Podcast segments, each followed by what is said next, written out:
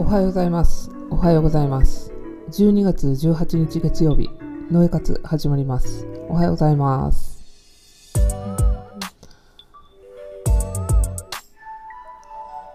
今日からね、えっ、と、やっと自分のペースの日常に戻ってきたので、あの、朝活始めていきたいなと思っております。おはようございます。おはようございます。ようございます。怒涛のね、あみさきさんおはようございます。怒涛の1ヶ月でしたけど、今度また1月も怒涛の1月に。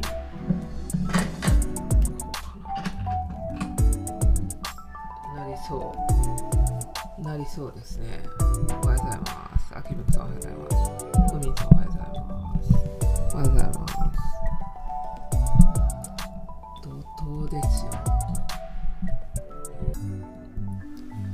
韓国行って帰ってきてで忘年会5時半から5時 ,5 時から準備だったんで慌ててもう、えー、と外れなしのビンゴ大会をやろうと思って参加者全員にプレゼント用意して もう怒涛の怒涛じゃないですか。で翌日翌日のあのクリスタルグリッドワーク星読みとそれの準備でね皆さんのバースチャートをね全部とあとあの全部の資料あキムコさんお金を渡すの忘れたカラーコピー代。次行った時次来た次会った時にお渡ししていいですか？もう怒涛ですよ。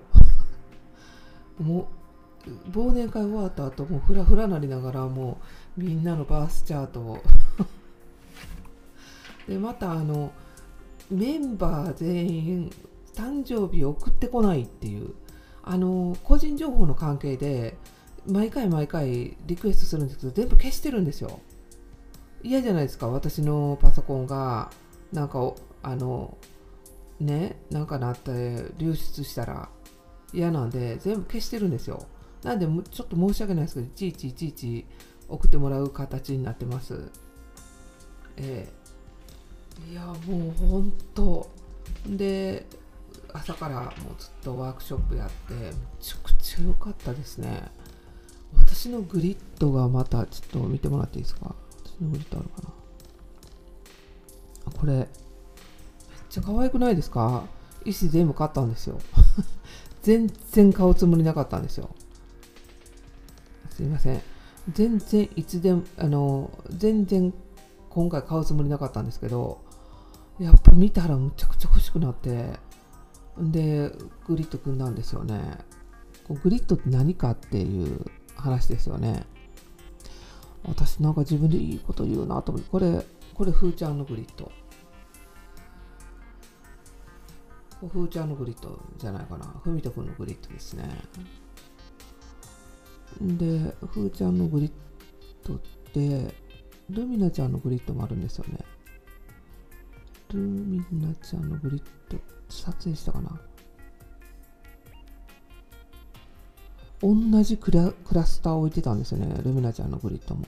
あこれですね。ちょっと見えないあこれこれはルンちゃんのグリッドだな。これまた違うグリッド。これね皆さんのグリッド。ね。すごい人もいましたね。あこれきみこさんのグリッドですね。はい。こうみんながそれぞれ違うグリッドって何かってね。これちょっとふーちゃんのグリッド見ながら。あのー、これ真ん中にあるのがこう自分なんです。でえっ、ー、とこの端っこに置いてる石っていうのがね自分のねバースチャートなんですよ。自分の10点体。を、えーと、石を並べて10点体を見ていくんですね。でこの石の意味と星の位置天体の位置とそしてこのバースチャートから読み解くんですけど星読みが全くできない人でもものすごいメッセージがあるわけですよ。すごい。それがね本当にすごくてこの、まあ、今回ねクラスターって言うんですけどこの真ん中のこうブワーってこうあのこうなんていうんですかね生まれてる感じのこれが一番ふーちゃん的にもあのクラスターがすごいんよって言ってクラスター置いてる人はいなかったですね2人。だからふーちゃんとルミナちゃんぐらいですかね。あのこう吹き出すエネルギーでねで私なんか全然違う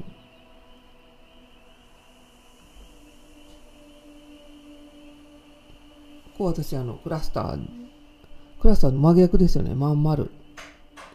これあのトロールななんかあの妖精がなんかアセンションする時の石らしいんですけどこれ私全然違う。クラスターと。めちゃくちゃ良かったです。これで一人一人呼んでいくんですよ。もうねドンズバリなんですよね。自分が今何を求めててこう何に向かっていくのかっていうのをね石とこのチャートでわかるわけですよ。ほんでこう言ったんですよね。最後のコメントって私も全然思ってもなかったんですけれども。はい。思ってもなかったんですけどね。あの最後に言ったんですよ。我々のその生まれてくる時って10点体通って生まれてくるんですよね。通らない惑星もあります。魂が天体を全部通ってその要素をもらってこの地球にやってくるっていう前も話しましたけど江戸川慶氏のねえっ、ー、と20世紀最大のリーダーって言われてるアメリカでね、えー、と博物館もあって日本は TBS で特集もされたんですけどこの江戸川慶氏寝たままでねリーディングできるっていうあの全ての人のあのどこが悪いか。最初はねどこが悪いかだけやったんですよね。それがどんどんどんどん加速してこのこいこの人は宇宙で生まれてきたとかね金星で生まれてきた時にこういう要素があったとかね。そういうあ過去世からどんどんどん宇宙まで行った行っちゃったっていう。で、えーと、この江戸川慶氏が言うには我々が魂になってその地球に生まれてくる時ってあらゆる星のこう要素を持って生まれてくるっていうんですよね。それがこうその時間帯とかそういうことを、えーと兼ね備えてそして送り出されるらしいんです地球に。それを読み解くのがこの星読みなんですよね。生まれてきた時間、生まれてきた場所、それそれが織りなす天体の配置図が一人一人に違うんです。だって生まれてくる場所同じ人いないですよね。だから場所、本当本当に場所がすっごい大事なんです。場所。その場所から見える星の配置違いますよね。北海道からに生まれた人と,、えーと、九州に生まれた人から見たら全然星の配置図が違うわけですよ。ずれてて。緯度がある。ずれてるから。その配置図から読み取った自分の要素ですよ。こん生まれてきて何を得意にしてどうやってこの先生きていくかっていうね何を使命に持ってどういう要素があるかとかっていうのを読み解いていくわけですよね面白いんですよ。本当にそのまんまだなって。例えばそうやな。誰にしようか。あスティーブ・ジョブズ。アストロジーチャート。ああやっぱりこうやって出てくるね。な有名人やったら。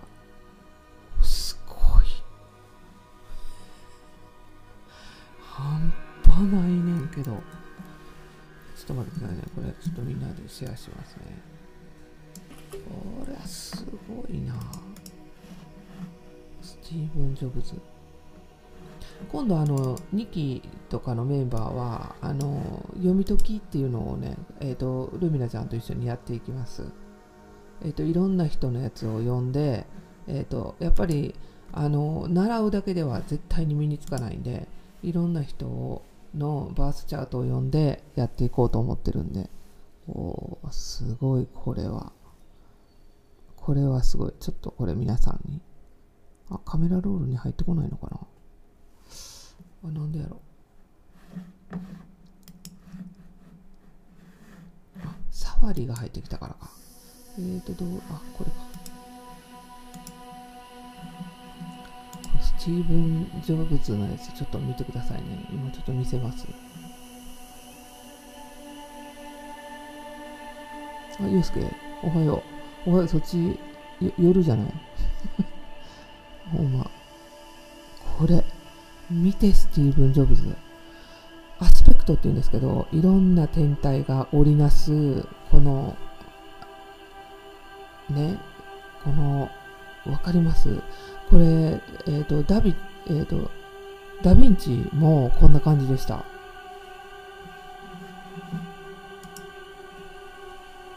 すごい。木星が、これ木星キャンサーって書いてるとこ分かります？木星キャンサーって書いてるとこ。木星、ヤギ座のところにあるんですけど、えっ、ー、と、ジュハウス。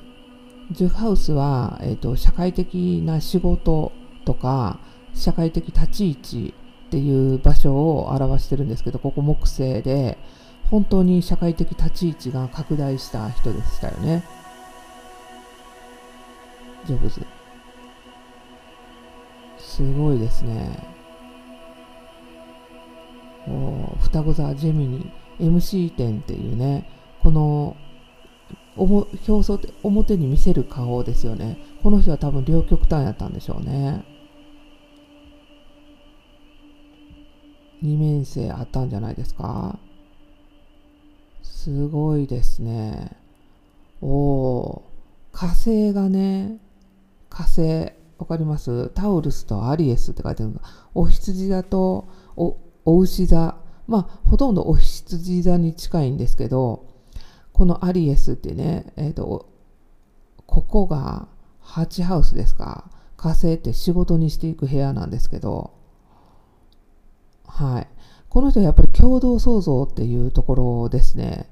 8ハウス、7ハウス、8ハウスっていうのが、あの人と一緒にとか、そのパートナーと一緒に、スティーブン・ジョブズのね、あ、奥さんもね、まあちょっとななんか変わったかもしれないんですけれども、すごいあれですよね。あの、一緒にやってきた人ですよね。はい。そういう意味では、その火星っていうところで8ハウスに入ってるから、まあ、ここはまた、えっ、ー、と、この部屋っていうのが、サソリ座の部屋なんですけど、やっぱりこう根っからのファイターって感じですかね。やっぱもう自分を探求して自分自分の自己実現っていう、うん、深層心理からそういう感じなんでしょうね。そしてタウルスなんでお牛座ねこう本当に自分の持ってるもの価値観を仕事にしていくっていう部屋なんですよね。すごいですね。お第5ハウスってあるんですけど、ここは水星ね。コミュニケーション、アクエリアスで、アクエリアスってもう人にこう伝えるとかそういう部屋なんですよ。だから第5ハウスって自分創造の部屋なんですよね。自分自分自分の個性をアピールする場所なんですけどそこに彗星があるからやっぱこの人ってもう名スピーカーじゃないですか。プレゼン能力めちゃくちゃ高いですよね。第5ハウスっていうのは自分のプレゼンの部屋なんですよ。もう自己創造の部屋に彗星があるってコミュニケーションがめちゃくちゃうまいっていう。すごくないですか？そして第4ハウス、ね、カプリコーン、ヤギ座で、あ、この人ね、ハードだったですもんね。生まれてきた時、幼少の時からね。あの里子に出されたりとかしてね。でもそれをすごく大事にする部屋でもあるんです。でもそれはねドラゴンヘッドでそれ約束してきてますからね。ごめん私の星読み意味わかる？今スティーブ・ジョブズ見ながらなるほどと思って読み解いてるんですけど。あ前世からの約束なんですよ。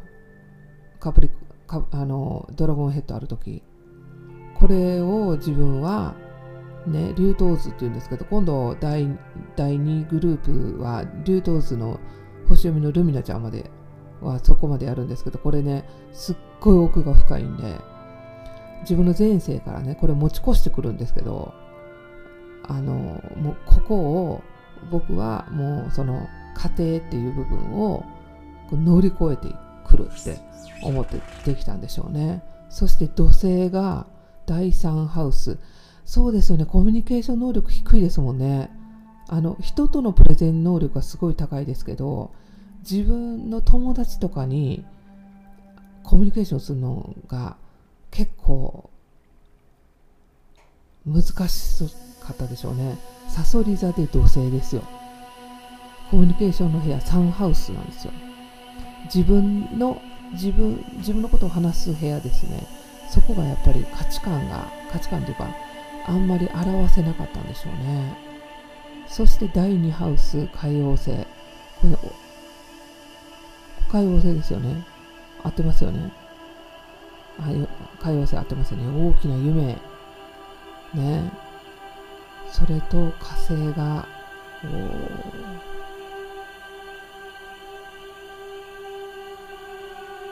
真反対にいますよ。夢の実現ですね。おり、ね。天秤座ですっごい自分に厳しかったんでしょうね。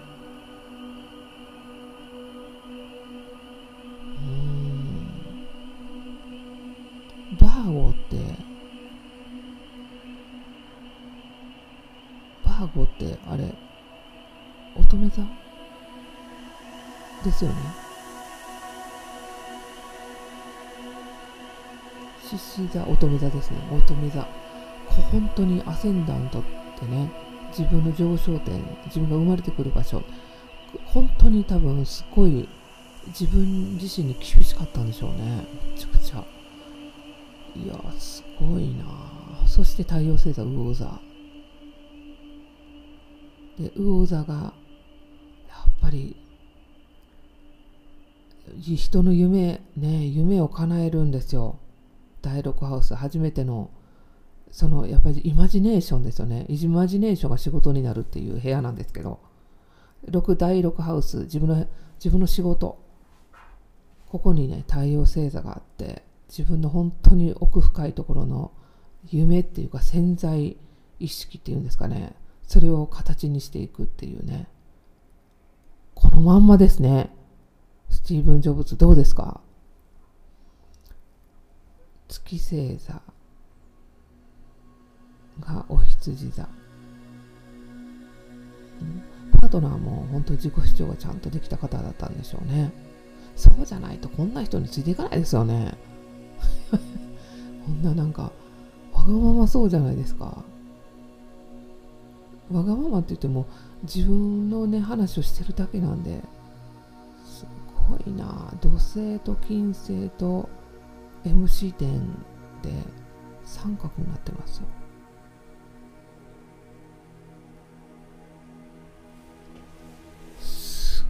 ごい。面白いですね。スティーブン・ジョブズのこれ欲しいですよ。しかもこうまんべんなくですね。天体がない部屋が一つだけですよ。第9ハウス。もう外に出ることもなかったんでしょうね。だってこんだけあったらもう世界にって感じですもんね。すごい。ちなみにちょっとキム・カーデシアン見てみよう。偏ってる。みんなには見せ、ま、今度ね見せながらやりますね。これは偏っとんなキム・カーダシアンしかも自分より他者なんだなこの人。プリンセス・ダイアナ。おおなんか寒気した。今人のことばかり。ねリアーナ見とこう。あリアーナもやっぱりこうやって有名な人らってこうなこれ面白いですね。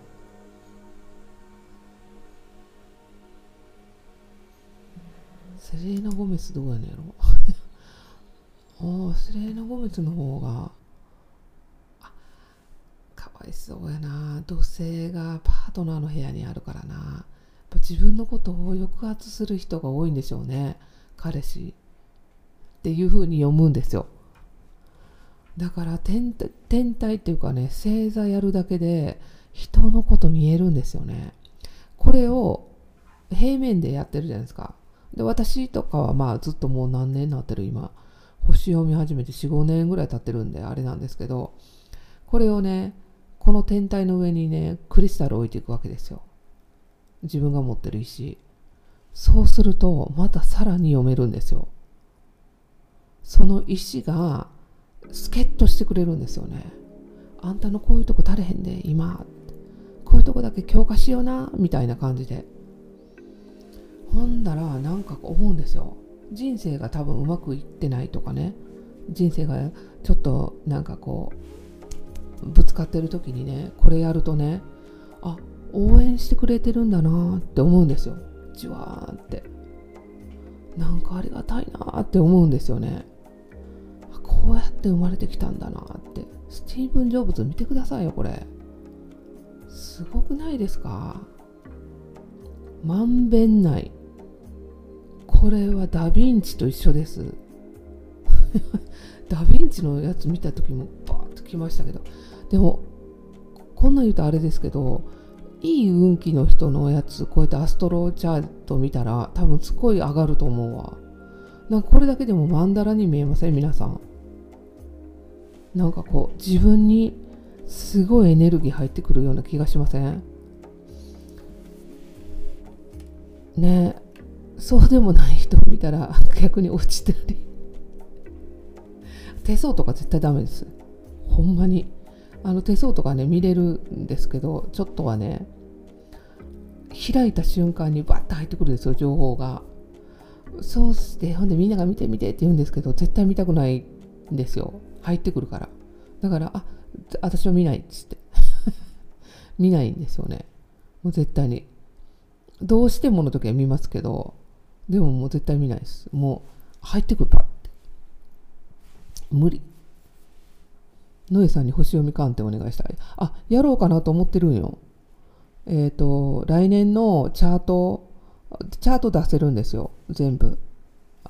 バランスチャートみたいな。美容チャート。あれいつもチャートだけ送ってたんですけどきっとチャートだけやとみんな嫌がるから。なんか読み方わからんって言われるからあのバースチャートとそのバイオリズムのチャートを読みながら来年のアドバイスしていこうかなと思ってっていうオンラインの鑑定を今月もうないねんけど ちょっとだけやろうかなと思って、1ヶ月に1回ぐらいやってもいいかなって。はい。10人ずつぐらい毎月。鑑定。あの、バイオチャート付きでやろうかなと思ってるんですけど、どうでしょう？皆さん。あ、りえちゃんはやるやろ？はい、ありがとう。あ、ゆきさんも？ありがとう。ありがとう。はい。皆さんのね、来年のね、バイオリズムを見ながらね、星読みのチャートをね、やっていこうかなと思って、オンラインで。はい。30分から45分ぐらい。どうでしょう？ね楽しいですよね。やってみたい。あ、チコさんありがとうございます。マンツーなんで、オンラインやったら全然できるんでね。オンラインでどうでしょうね。はい。あ、いいと思います。あ、きみこさんも。ありがとうございます。きみこさんとか自分で見てください。勉強してるから。いやいや、あの、面白いんですよ。こうやって人のこと見たらね。もう、あからさまにわかるから。いですよね。アストロチャート。これにクリスタルを置いていくと、クリスタルの意味もね、どんずばなんですよ。本当になん火星って思いながら火星のこと火星って思ってパッて選んでパッて置くんですよねほんじゃもう火星って仕事の部屋なんですよね仕事のこととかやっぱ自分がそのこう火星で燃えてるじゃないですか。自分がその燃えるとか趣味とかね。そういうこうそういう部屋なんですかねこうなんていうか自分自身がこう燃えるような、うん、反対に言ってみてやる気がない時に燃えさせてくれる。そういうそういうところがどこにあるかっていうのをね探すとねスティーブン・ジョブズは火星が第10ハウス社会的地位にあるとこなんですよね。やっぱりそういうと認められたりとかね。そういうところでガガガガガと伸びるんでしょうね。この人ね冥王星とあ違うこれセレナ・ゴメスやった。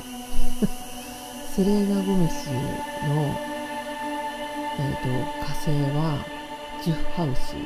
でもこの子ねいっつもね極端なんですよね。冥王星がスコーピオでさそり座にあってねものすごい自信がない時とものすごい自信にあふれてる時とはいだから人前ではすっごい自信にあふれてるけど自己崩壊っていうか何回かしてるでしょうね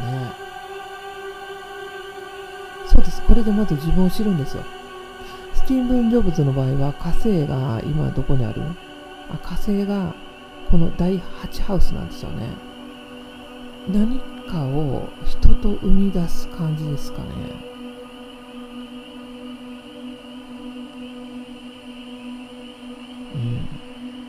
そして海王星とね、対極にあるんですよ。火星と。リブラ。天秤座ですかこれ。ね。しかも第2ハウス。ものの価値観ですよね。自分で生み出す価値観。その夢から生み出しますよね。この人。それをね人と共に仕事にして実現していくっていう。相反してますよね。木星と金星もそうです。社会的地位が拡大する木星と金星でね、えーと、ヤギ座っていうね本当に何て言うんですかね多分家の中とかもむちゃくちゃ綺麗やったと思いますよ。その自分の基盤っていう部分を徹底的に美しくするっていう部分の金星。入ってますから。だって会社とかめちゃくちゃ美しいでしたもんね。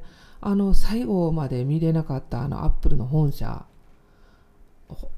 一番美しい会社を作るって言ってね。本当に作ったじゃないですか。でお店もめっちゃ綺麗ですよね。そこまでわかるんですよ。お店もめちゃくちゃ綺麗ですもんね。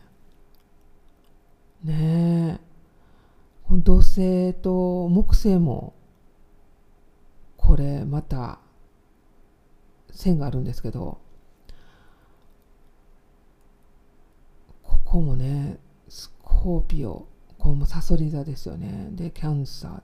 本当にあれです。やっぱりこやっぱどう考えても自分に対して厳しかったでしょうね。まだできるまだできるってずっと思ってたでしょうね。まだやらないまだやらないですね。まだやらないともっとやらないとってもっともっとやりたいっていうそういうのに駆られてたでしょうね。うん、やっぱりでもあれですねやっぱり第6ハウスってあの仕事の部屋でもあるんですけど自己管理の部屋でもあってそこに太陽があるからこの人ね若い時からずっと瞑想したりベジタリアンしたりね、全日本も大好きやったしそういう意味で健康管理はだから健康管理してたからこそあそこまで伸びたんですよ。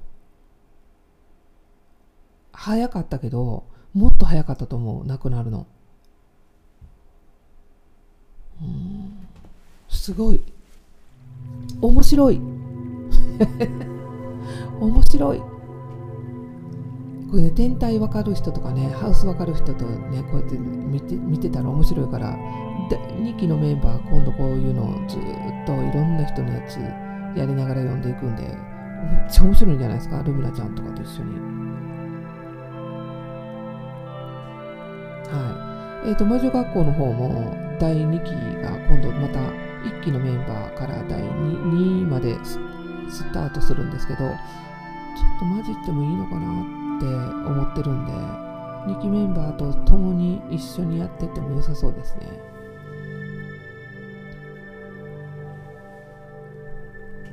来年夏ですねって何が？あ、夏至のやつ？あ、クリスタルチャートのやつあ、そうです。来年夏です。来年夏至やから6月ですね。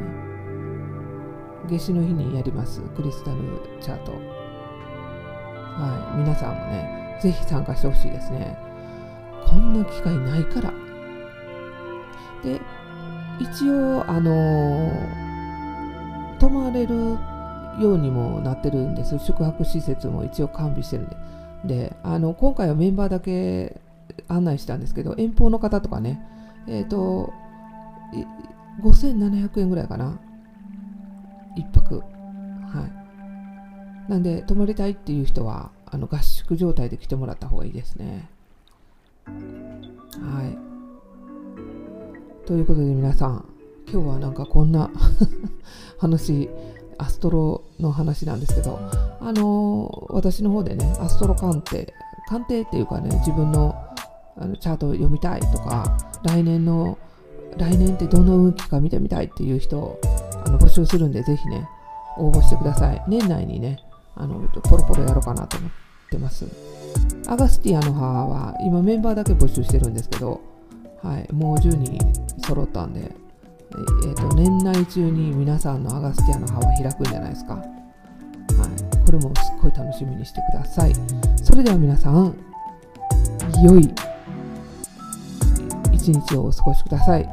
今日もアーカイブは残しておきますので、スティーブ・ジョブズのね、トが読めない。